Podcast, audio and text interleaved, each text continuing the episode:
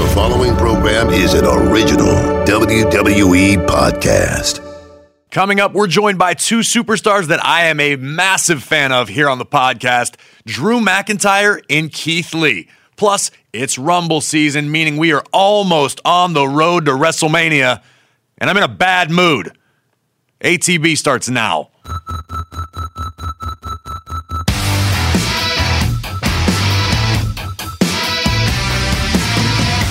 Welcome, welcome, welcome to After the Bell. I am still Corey Graves, and let's talk about Monday Night Raw. Last night, I wasted three hours of my life enduring what was an insufferable television show. Now, I'm going a little hard in the paint, but I mean it from a place of passion, okay? Raw was not all bad, but it left me with a really bad taste in my mouth. I watch Monday Night Raw from a very different perspective now. For many years, I called every minute of the action and I was kind of stuck in the bubble. Whereas now, I'm sitting on my couch in Pittsburgh next to my girlfriend and my dog, trying to enjoy Monday Night Raw as a fan. I don't watch it to pick it apart. Obviously, I watch it so I have things to talk about here on After the Bell because that's what I get paid to do. But man, oh man, oh man, last night was tough. Last night was hard. Last night physically made me angry. I tweeted something to the effect, and what really set me off was the Lana Rusev Bobby Lashley segment. Now, I've beaten this to death, and this is of no fault to the performers. From the hours of 8 p.m. to 11 p.m., it has nothing to do with any of the talent. We have got more talent than we should even have the right to have. This is not their fault, but the shows as a whole have just been lacking. And this segment was what really set me off because I noticed they went to a wide shot and in the middle of a match, in this heated rivalry that has been brewing for months and months in a small eternity, the entire crowd was silent. Nobody was moving, nobody was clapping. It was complete apathy, which in this business is the worst thing you can have. You can be cheered, you can be booed. Sure, not everything works, but to have an entire arena full of people not reacting to anything that was happening is a problem. That's what piqued my attention. And then it got worse. For weeks and weeks and weeks, you have been promoting Liv Morgan and this return. And Liv Morgan, I've said on this show, in my opinion, is a star waiting to be born. She has this unusual reveal in the Lana Lashley wedding, which everybody had an opinion on, right, wrong, or indifferent for the last week or so, she's been promoting on social media. She's going to be in Rusev's corner for this matchup. Liv's absent until the very final moments where she comes to the ring and gets Coke thrown in her face and beaten up by Lana. Tell me why anyone in the WWE universe should pay attention or care about Liv Morgan now. It's not Liv's fault, but we've been told for weeks that she's important. She's going to be a star. And the first time we see her do anything of consequence, she gets beat up rather effortlessly by Lana. What's this going to lead to? Rusev and Liv versus Lana and Lashley? Whoever wins, what does that do for anybody? It's just beating a dead horse. Let it go. Let it move on. You have four talented superstars there. Let them be talented superstars because this isn't it. This is just another, the latest example in a series of sort of callbacks to what was once the Attitude Era. Now, I read the internet. I know a lot of people have been clamoring for the good old days of the Attitude Era. And there are times where I look back and go, man, that was the boom period. That was the best period as being a wrestling fan. That's what really took my fanhood to the next level and made me want to be in this business was the Attitude Era. I, I don't think I'm off by saying a lot of people that listen to this podcast probably look back and go, man, I wish wrestling was like that. But the thing is, the things about the Attitude Era that we miss are not cheesy Jerry Springer storylines and four letter words and boobs.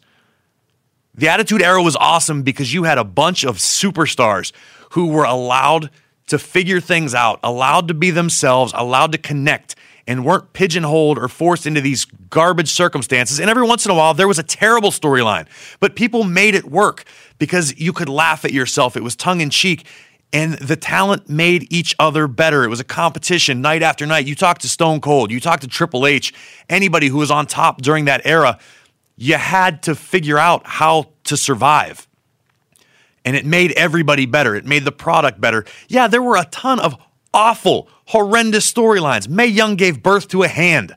There was Katie Vick. I mean, some of the worst storylines in the business's history took place in the Attitude Era. But as a whole, the business was on fire because everybody had to step up. Even if you were in a garbage circumstance and a terrible story, you had the opportunity to make your own path. And I think that's what we need. That's what we as fans miss from the Attitude Era.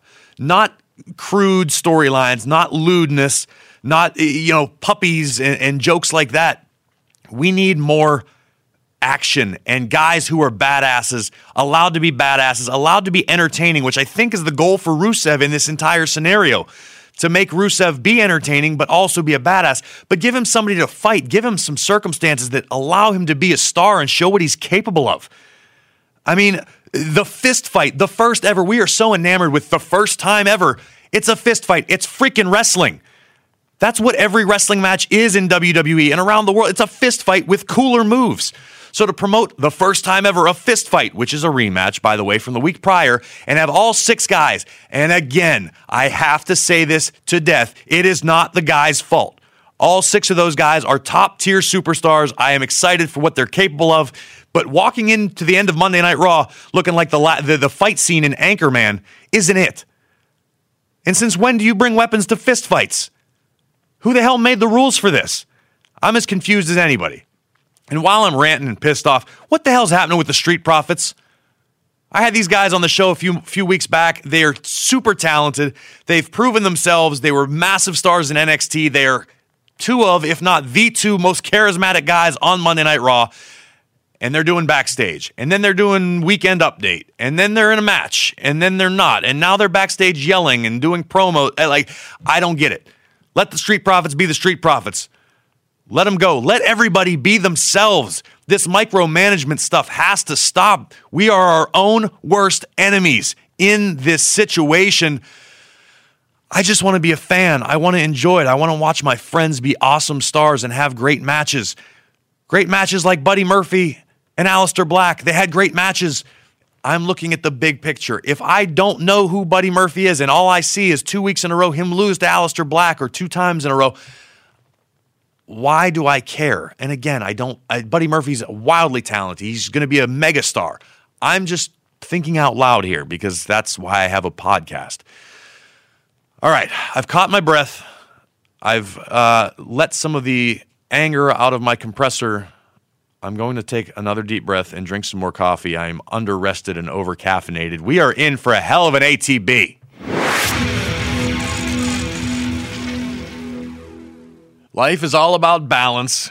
Got to take the positive with the negative. I got all the negativity out of my system. Breathe with me. Okay, good. Calm down. Let's talk about SmackDown. I had actually intended on starting this show before Monday Night Raw, uh, talking about how much fun I've been having on Friday Night SmackDown on Fox. It's been a slow but steady improvement. Everybody's got a story, everybody's involved in something. Uh, it feels fresh. It feels fun. The whole kind of overarching vibe of Friday Night SmackDown to me is not overly intense. Not everything is serious issues and blood feuds.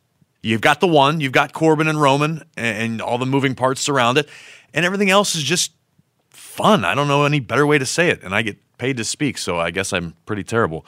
The one thing that did stand out while I, you know, vented on Monday Night Raw and this has been a WWE wide problem for years, I'm really over the potential contender beating the champion prior to the championship match.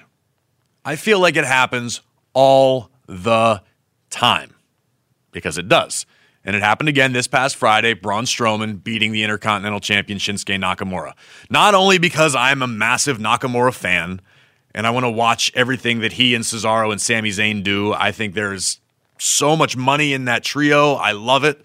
Everything about them. Sami is so obnoxious. You just want to punch him in the face, which is what a good bad guy does. And uh, and I love Braun Strowman. And Braun's seemingly kind of been a man without a country recently, and and he seems to have direction now, and he's moving toward the Intercontinental Championship, which I am very okay with. Uh, I just kind of want to wait till the championship match to see the contender beat the champion. I just feel like it makes it less than. But again, it's flavors of ice cream. Everybody likes different things. It's not a bad thing. I just want a different thing. I feel like we see it all the time. I, I miss wanting to know, man, is there any way the champion's going to lose to this guy that's on fire, this number one contender, this challenger who's setting the world on fire? Can he finally knock off the champion? I miss that chase and that anticipation. Elsewhere on Friday Night SmackDown, we've got the Otis and Mandy Rose drama, which, despite what I say about Otis on television, I'm a huge fan of. I like heavy machinery as a unit. Otis is something, man. He's an attraction. I, I, remember talking to, to Daniel Bryan about it the other day. Daniel Bryan is an encyclopedia about this business, and he realizes there is something there with Otis. The guy's a freak athlete, and he's bizarre and so unusual, and it's a lot of fun. I like to see where this is going. Personally, I feel as though it's a little bit more like an elementary school romance. Like Otis is going to put two Valentines in Mandy Rose's Valentine's box in class, give her a cake that his mother made. Seems a bit elementary to me. I would like to, you know, grow it up a little bit. Give me some romantic comedy stylings. But hey, I'll take it. It's not bad. A lot of good stuff to get to on SmackDown, but I only have a limited amount of time, so I'm going to jump to NXT, where it became more evident what a glut an embarrassment of riches the women's division in NXT has. In one segment, you've got the NXT Women's Champion Rhea Ripley. You've got Toni Storm, Bianca Belair, Kaylee Ray, Candice LeRae, Io Shirai. Not to mention the people that weren't even on the screen at the time. Like you've got Shayna Baszler, Dakota Kai, Tegan Nox, Mia Yim, Chelsea Green. I remember once upon a time when Asuka was running roughshod over the NXT Women's division, and everybody said there will never be another Asuka. I was one of those people. Then comes along this woman by the name of Shayna Baszler, who equals, if not exceeds, what Asuka accomplished in NXT as women's champion. And then you think, there's no way anyone's going to be as dominant as Shayna Baszler. And then you see all of these women in the ring at one time on the same roster. The potential is limitless. Pun heavily intended because of my guest Keith Lee and I would be remiss not to talk about NXT UK Takeover Blackpool 2. An awesome show. If you haven't checked it out yet, log on to WWE Network. Check it out right now. It is worth the time. If you're a fan of NXT UK, you loved it. If you're not familiar with NXT UK, this is a good show to watch. You're going to get eyes on a bunch of talent that maybe you aren't so familiar with. What really stood out to me actually happened before the card even began. It was on the pre show. I was watching. Uh, with Tom Phillips and William Regal and Andy Shepard, who, by the way, shout out to Andy. He's doing an awesome job over there. I can't wait to see him stateside. But Regal said something that really struck me, especially knowing him as well as I do, and as highly respected as William Regal is in this business and this company. Regal said that this is the best atmosphere in wrestling. It looked visually awesome, but you could see the excitement on Regal's face. And he's such a stoic, quiet type that, that he never really puts things over as far as excitement other than when he's doing you know on-screen character work so to see he was touched he was tickled and excited about what blackpool was going to be that's his hometown and uh, i don't think anyone could disagree with him if you watch the action i mean jordan devlin and uh, tyler bate just tore the thing down triple h was putting it over on twitter afterwards and the other thing back to nxt that really on a personal note made me excited was the the announcement that uh, the Time Splitters from New Japan would be reuniting in NXT in the Dusty Rhodes Tag Team Classic. Kushida has been a staple in NXT for some time. And what can I say about Alex Shelley that anyone that knows him hasn't already said? What a dude. Uh, we've lost touch over the years just because that happens in this business. I remember working a lot with Alex Shelley on the Independence years and years and years ago. Uh, the guy is is a, tech, a technician and a just a really cool dude.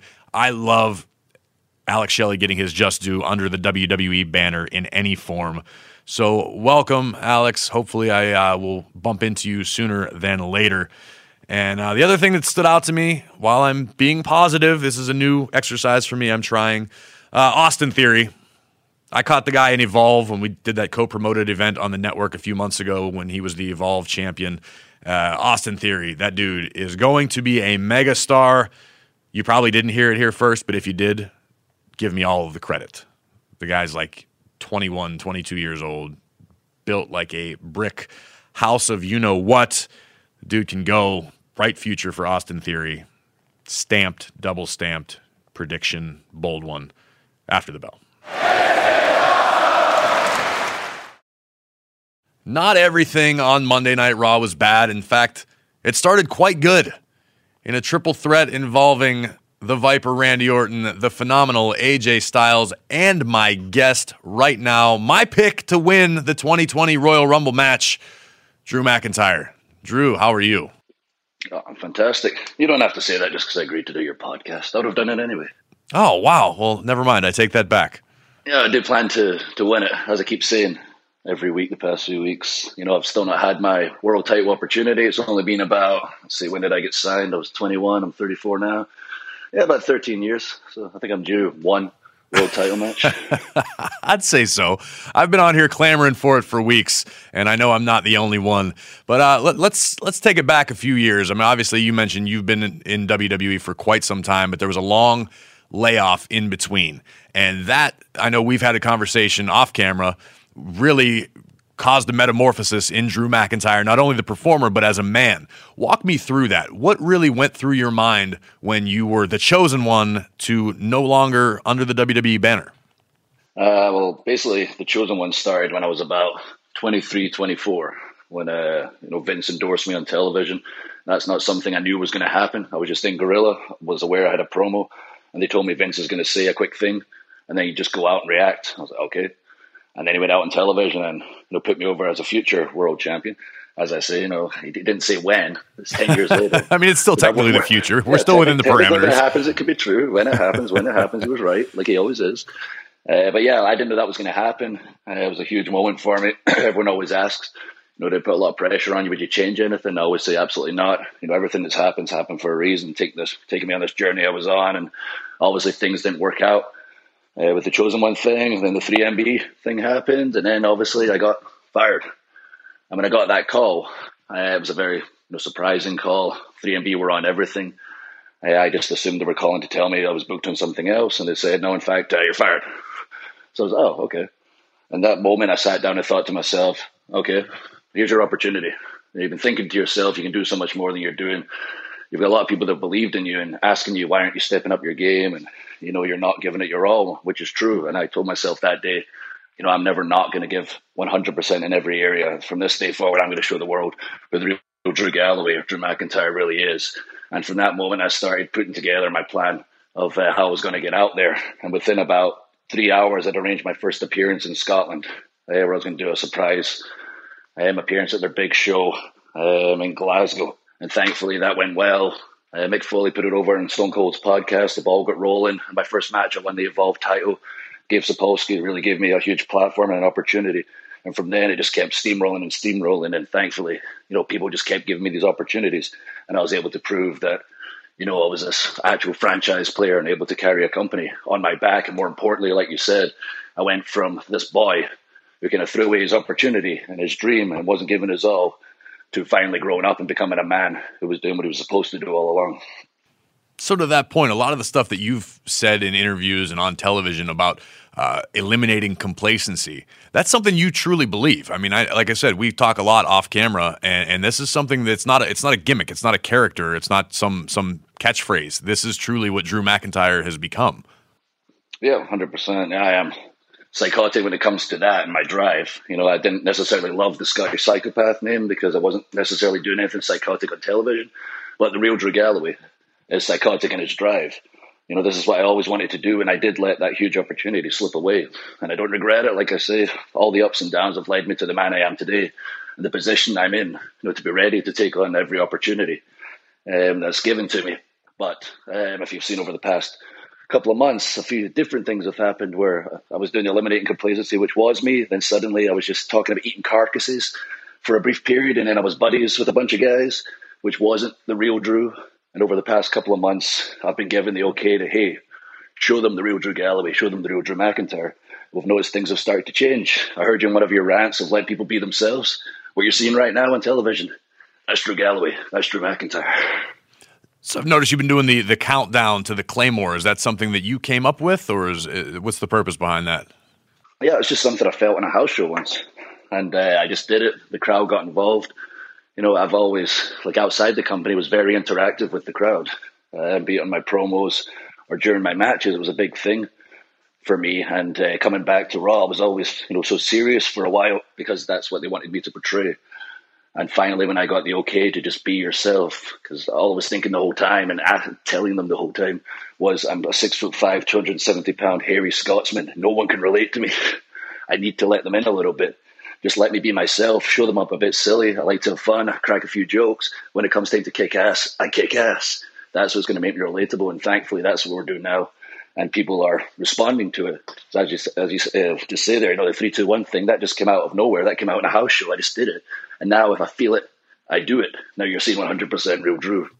Well, I know the, the real Drew is a, uh, bit of a wrestling junkie. Like so many of us, you eat, sleep, breathe this business, and you are a lifelong fan. What would you credit, uh, if, if any particular match or superstar that kind of set you down this long, winding path as a kid? I don't know if I could name anyone specifically. It's just always like what I was going to do. I can't remember exactly. My brother and I started watching it, at my cousins, like as long as I can remember. I was just overly obsessive. My brother and I would put together our little match cards and we'd have the matches and play the part of each wrestler, but we wouldn't just fight like a lot of brothers where you're fighting for real. We'd work together to have the best possible match for the teddy bears. We're always very weird. You're putting, o- putting over the stuffed animals.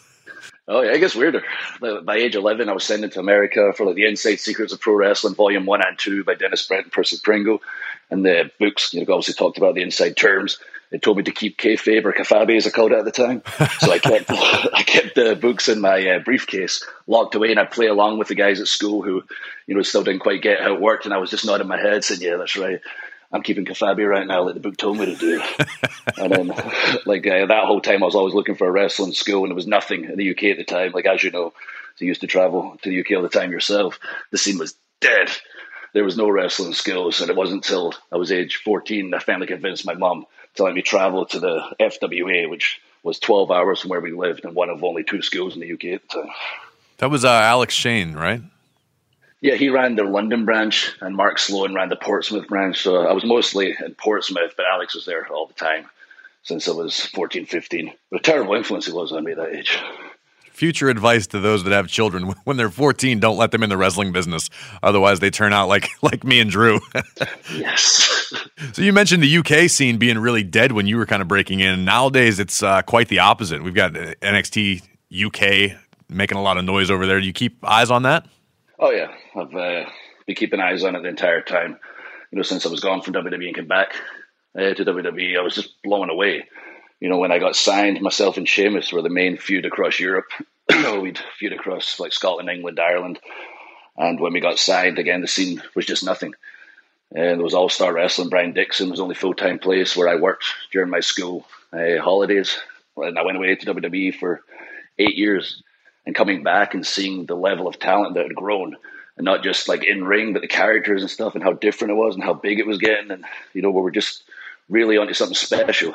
And I saw an opportunity. I was like, okay, I think I can really help here, you know, with my experience and obviously with ICW in Scotland being Scottish also. I was like, we can really do some cool things here. And it was the right time, the right roster. Everybody was so motivated. And we took that first show that I returned at with 1,500 people to my first big show where I won the title. We got 2,000 people. And then the following year, the big show, Grado and I, we got 4,000 people. And then at the biggest, at the time, independent show, in about 30 years, we got over 7,000 people. And it was just incredible to be part of that boom period and feel like, you know, really made a difference. Obviously, WWE, the name's what sells it. You know, if you're John Cena, etc., you're obviously going to make a difference. But it's the name WWE that sells the tickets. But being, you know, somebody who's actually moving tickets and seeing the difference in business, it was, you know, one of the biggest highlights of my career and always been very special to me that I did it with my friends. Who, if you had to name names, stands out to you right now, whether it's in NXT UK or beyond? God, so many of them right now. Around the world, I've you know wrestled so many guys that are so talented that have you know got their opportunities, etc. That weren't exactly um, you know big names at the time, like the Ricochets and Will Ospreays. When I wrestled them, I just like, what the heck is going on here? These people aren't human. the things they can do. And watching NXT UK and seeing, you know, some of the guys like the Gallus, you know, getting the opportunity to be on uh, the UK takeovers and, you know, Tyler Bate and Jordan Devlin. I watched that match, just unbelievable. And Big Walter, you know, we tangled briefly at Survivor Series. I know everyone was very upset. I put him down with a claymore, and uh, you know, we had a nice, little, a nice little chop off. So I'd like to revisit that when the time's right. Oh, sign me up. Hopefully, you get to do that. Something that I get to call because Walter versus Drew McIntyre. I am here for it. What is uh, on the horizon for Drew McIntyre in 2020? Uh, well, as we mentioned at the beginning, I think it's finally time to get that title shot. You know, it's a very interesting story, and I hope we get the opportunity to tell my real story uh, because we have so much footage. You know, uh, when I was a legit kid in WWE, like, they have footage of me having dark matches with Umaga before the Usos were signed. I remember a funny story quickly. The Usos enjoyed this one before they were signed. Uh, they were in catering, sitting with Umaga. I knew had a dark match with him. I don't think he was too happy he was in the dark match, but I think Vince said, oh, I see something in this guy. You mind having a match with him? So he told them, I'm going to mess with this kid. I didn't know. I'm thinking, oh my goodness, this guy's going to beat the crap out of me. So he dodged me all day. I kept trying to find him. He'd see me, try to chase him down to talk about the match. He'd keep dodging me, dodging me, dodging me. And then he'd keep telling the Usos, like, look at this kid. So they could see me in the corner sweating. I'm like 22 at the time, fighting Umaga in a dark match, thinking he's legit going to murder me. 20 minutes before, he came up to me and said, this is what we're doing. Boom, boom, boom, boom. We went out there. Easiest match of my life. It was a fun story to look back on. But we just have this wealth of footage from me being a kid, going into the Chosen One thing, the 3MB, and we have footage from a lot of independent places and just watching my growth to where I'm at now and finally getting, you know, that title shot, I think is a very interesting story. And I think, you know, we're getting close to actually telling the true story of, you know, Drew McIntyre, Drew Galloway. And that's where the fans are going to really, you know, get to know me and finally relate to the big giant hairy Scotsman. oh, I can't wait, man. I, I would love to sit down and check out all that footage and Lord knows when our uh, our company puts their mind to something, they make better video packages and 24 and Chronicle and all that. So, give me one of those on Drew McIntyre. I have no doubt in my mind you will have your championship opportunity, hopefully sooner than later. But uh, hey, if it doesn't happen for another three or four years, Mr. McMahon just said in the future, right? So I guess he's technically not wrong. technically true, but the thing is, I've been saying I refuse to say in the future in TV anymore. I told one of the writers, I was like, listen, I've been saying this for 12 years. I got to be the president eventually. One day I'm just going to say I'm the past and I was never the president. so eventually I've got to say I'm the bloody president. Also, I hear everybody with the Broken Dreams chat, my old theme music. Yes, I love it too. But I currently like the one I've got. So I just want to shout that out to everyone because I get 100 bloody messages a day saying bring back Broken Dreams. Maybe it would work for that uh, video package you were talking about there. There you go. I can't wait to see it. And I, for one, am all about the uh, the current theme music. There's something ominous when when that bagpipe hits. It's like, uh oh, something's about to go down. Oh yeah, that's my war music. I feel bad for my opponents every time it comes on, I feel like I'm marching into battle like William Wallace and chop the crap out of everybody. right on. All right, Drew. Well, good luck to you, man. Good luck in the Royal Rumble. You are still my pick, even if I said I changed my answer. And let's hope that there are some big, shiny WrestleMania lights in your future. Hopefully, there's a big title on the line. Fingers crossed. I'm just going to keep doing what I do. That's all you can do. All you can do. Thanks, Drew. I appreciate it, man. Thank you, buddy. Take care.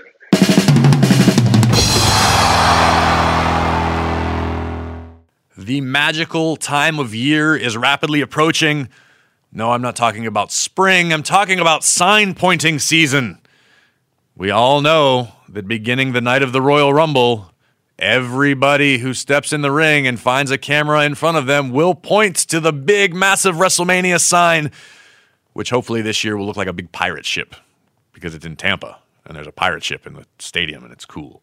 But yeah, it's crazy to me. It feels like we just did WrestleMania last year and here we are approaching the Royal Rumble, which to me is regularly kind of my favorite pay per view of the year, just for the unpredictability, the surprises, and the stories that can be told in the context of the Royal Rumble matches. Uh, here's to hoping another successful year with some cool surprises. How about Nia Jax last year coming out and competing in the men's Royal Rumble? There's usually a return or two. I don't have anything to spoil for you because I like to be surprised on my own. So that's cool. And then before you know it, we will be at WrestleMania. Wow. King Corbin, Kentucky. That's right.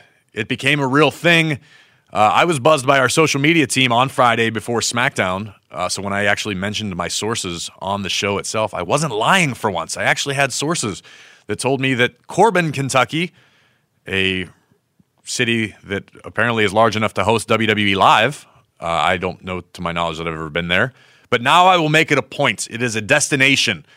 Thanks to you, the WWE Universe forced the hand of the officials in Corbin, Kentucky to, at least for the day, rename it King Corbin, Kentucky. I texted King Corbin to congratulate him and laugh at what a ridiculous situation and scenario it is. And he replied, But I even got a plaque and everything. So hats off to you, WWE Universe. Never underestimate people with a goal. I hope King Corbin has a massive role in WrestleMania, which I have a feeling he will. And while we're talking WrestleMania, talking Royal Rumble, I am still late to the party as I often am because I have little to no free time. Tried my best to check out uh, New Japan Wrestle Kingdom. Shout out to those guys, my guy Juice Robinson, who I will never forget, even though he doesn't acknowledge us and he has disowned us in his WWE family. Uh, I think it's really cool that the event has gotten so big. They did it over two days, which doesn't seem out of the realm of possibility for WrestleMania. What do you think? Would you be into two four hour WrestleManias or a three hour and a four hour rather than a 31 hour WrestleMania like we've had for the last few years? I want to know what you think. Use the hashtag after the bell. Shoot me a tweet. Let me know. Are you into the idea of a two day WrestleMania? I think it'd be kind of cool. Make a whole weekend out of it. There already is a weekend out of it when you factor in TakeOver and the Hall of Fame and everything. But uh, I'd be into two nights of action and both nights being super important. Maybe you have the Universal Championship on one night and the WWE Championship on the other. Two true main events over WrestleMania weekend rather than trying to shuffle it all together. It might be kind of a cool idea. Not my idea, just a cool idea. Let me know what you think.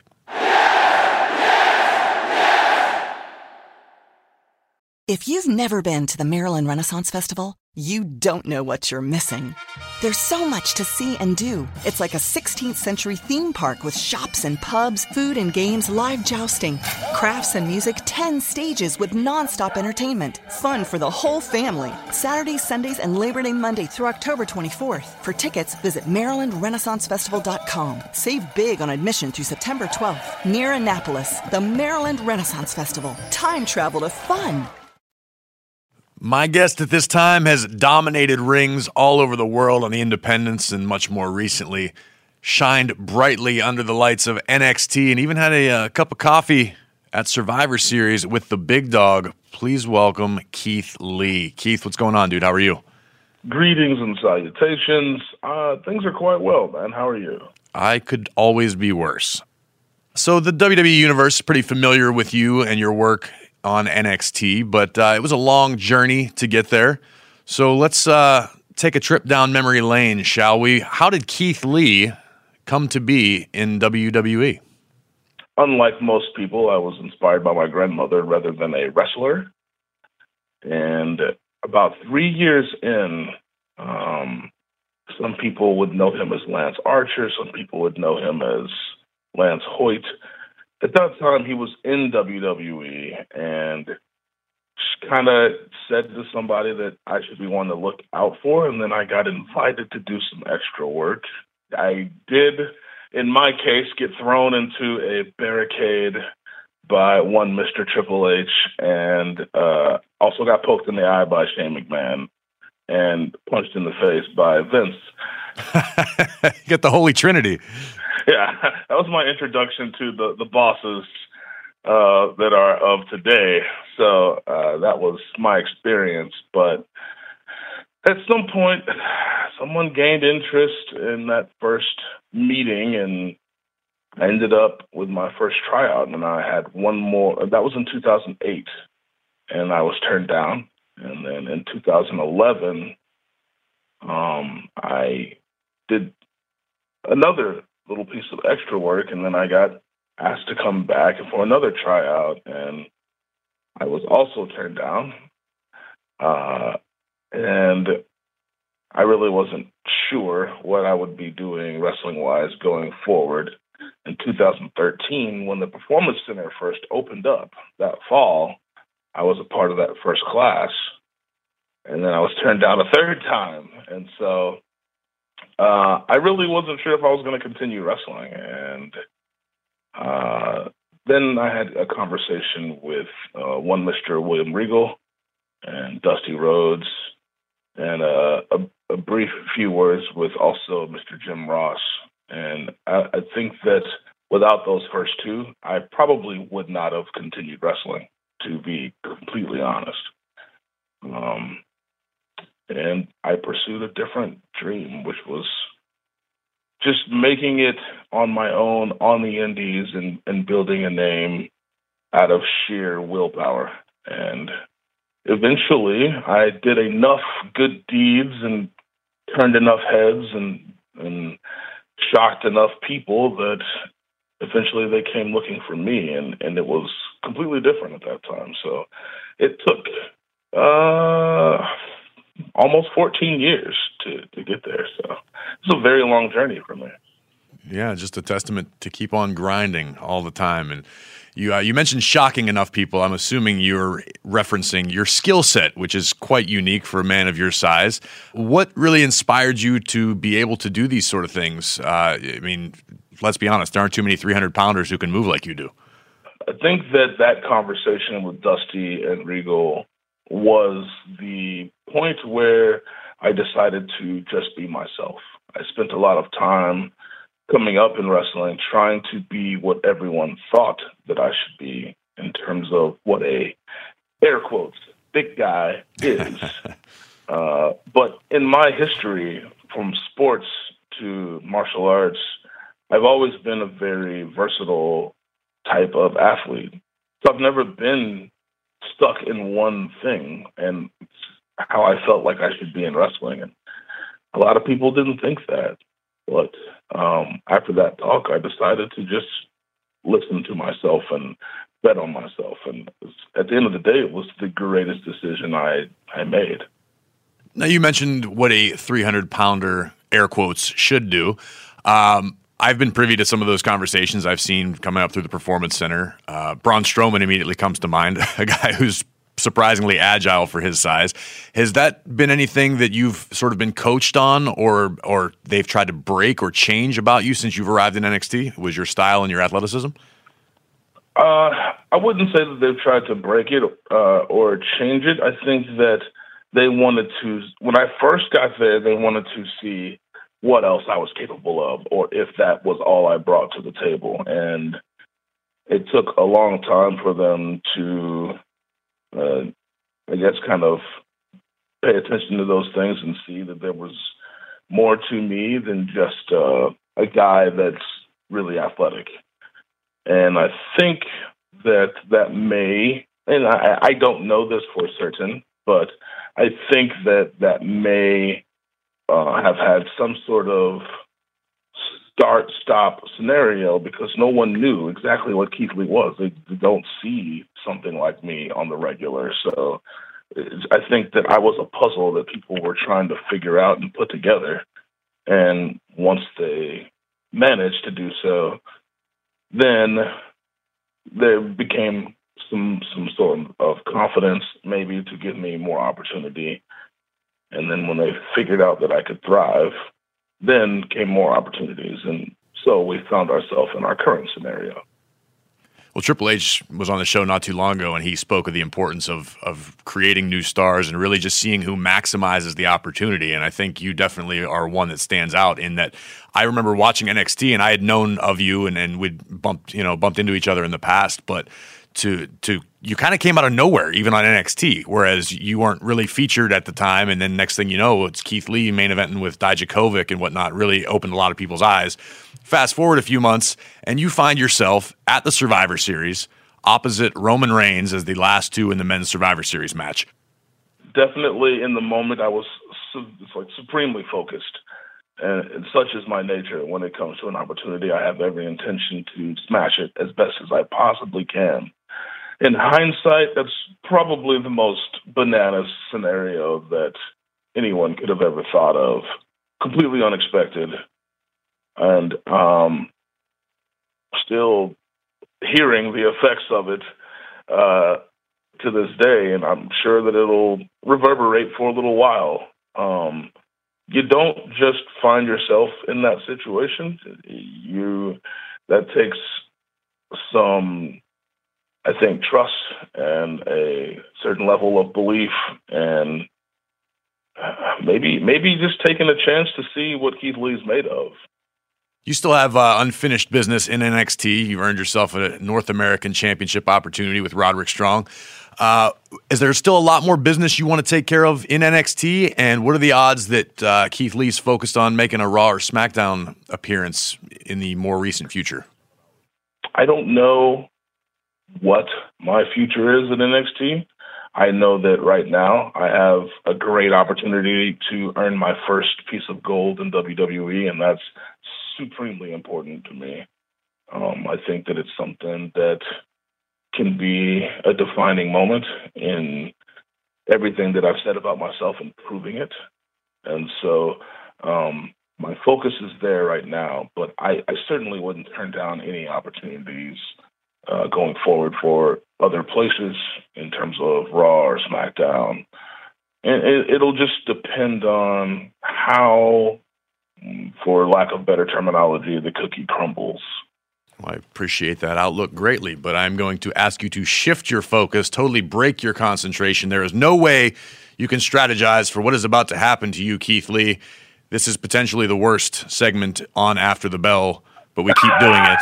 Uh, it is called the electric seat, and I'm going to rapid fire some questions at you. Just give me an honest, quick answer as fast as you can. You will have one minute to answer as many questions as you possibly can. If you win, you get absolutely nothing. Wonderful. This is a fantastic game. So, Keith Lee, are you ready? I am prepared. Do your worst. One minute on the clock. Keith, what's the last thing you bought on Amazon? Gatsby body wipes with alcohol. Your favorite Pokemon? Mewtwo. Childhood celebrity crush? Topanga. Oh, good one. Favorite four letter word? Uh, darn. Secret hidden talent? Building computers, actually. Mario or Sonic?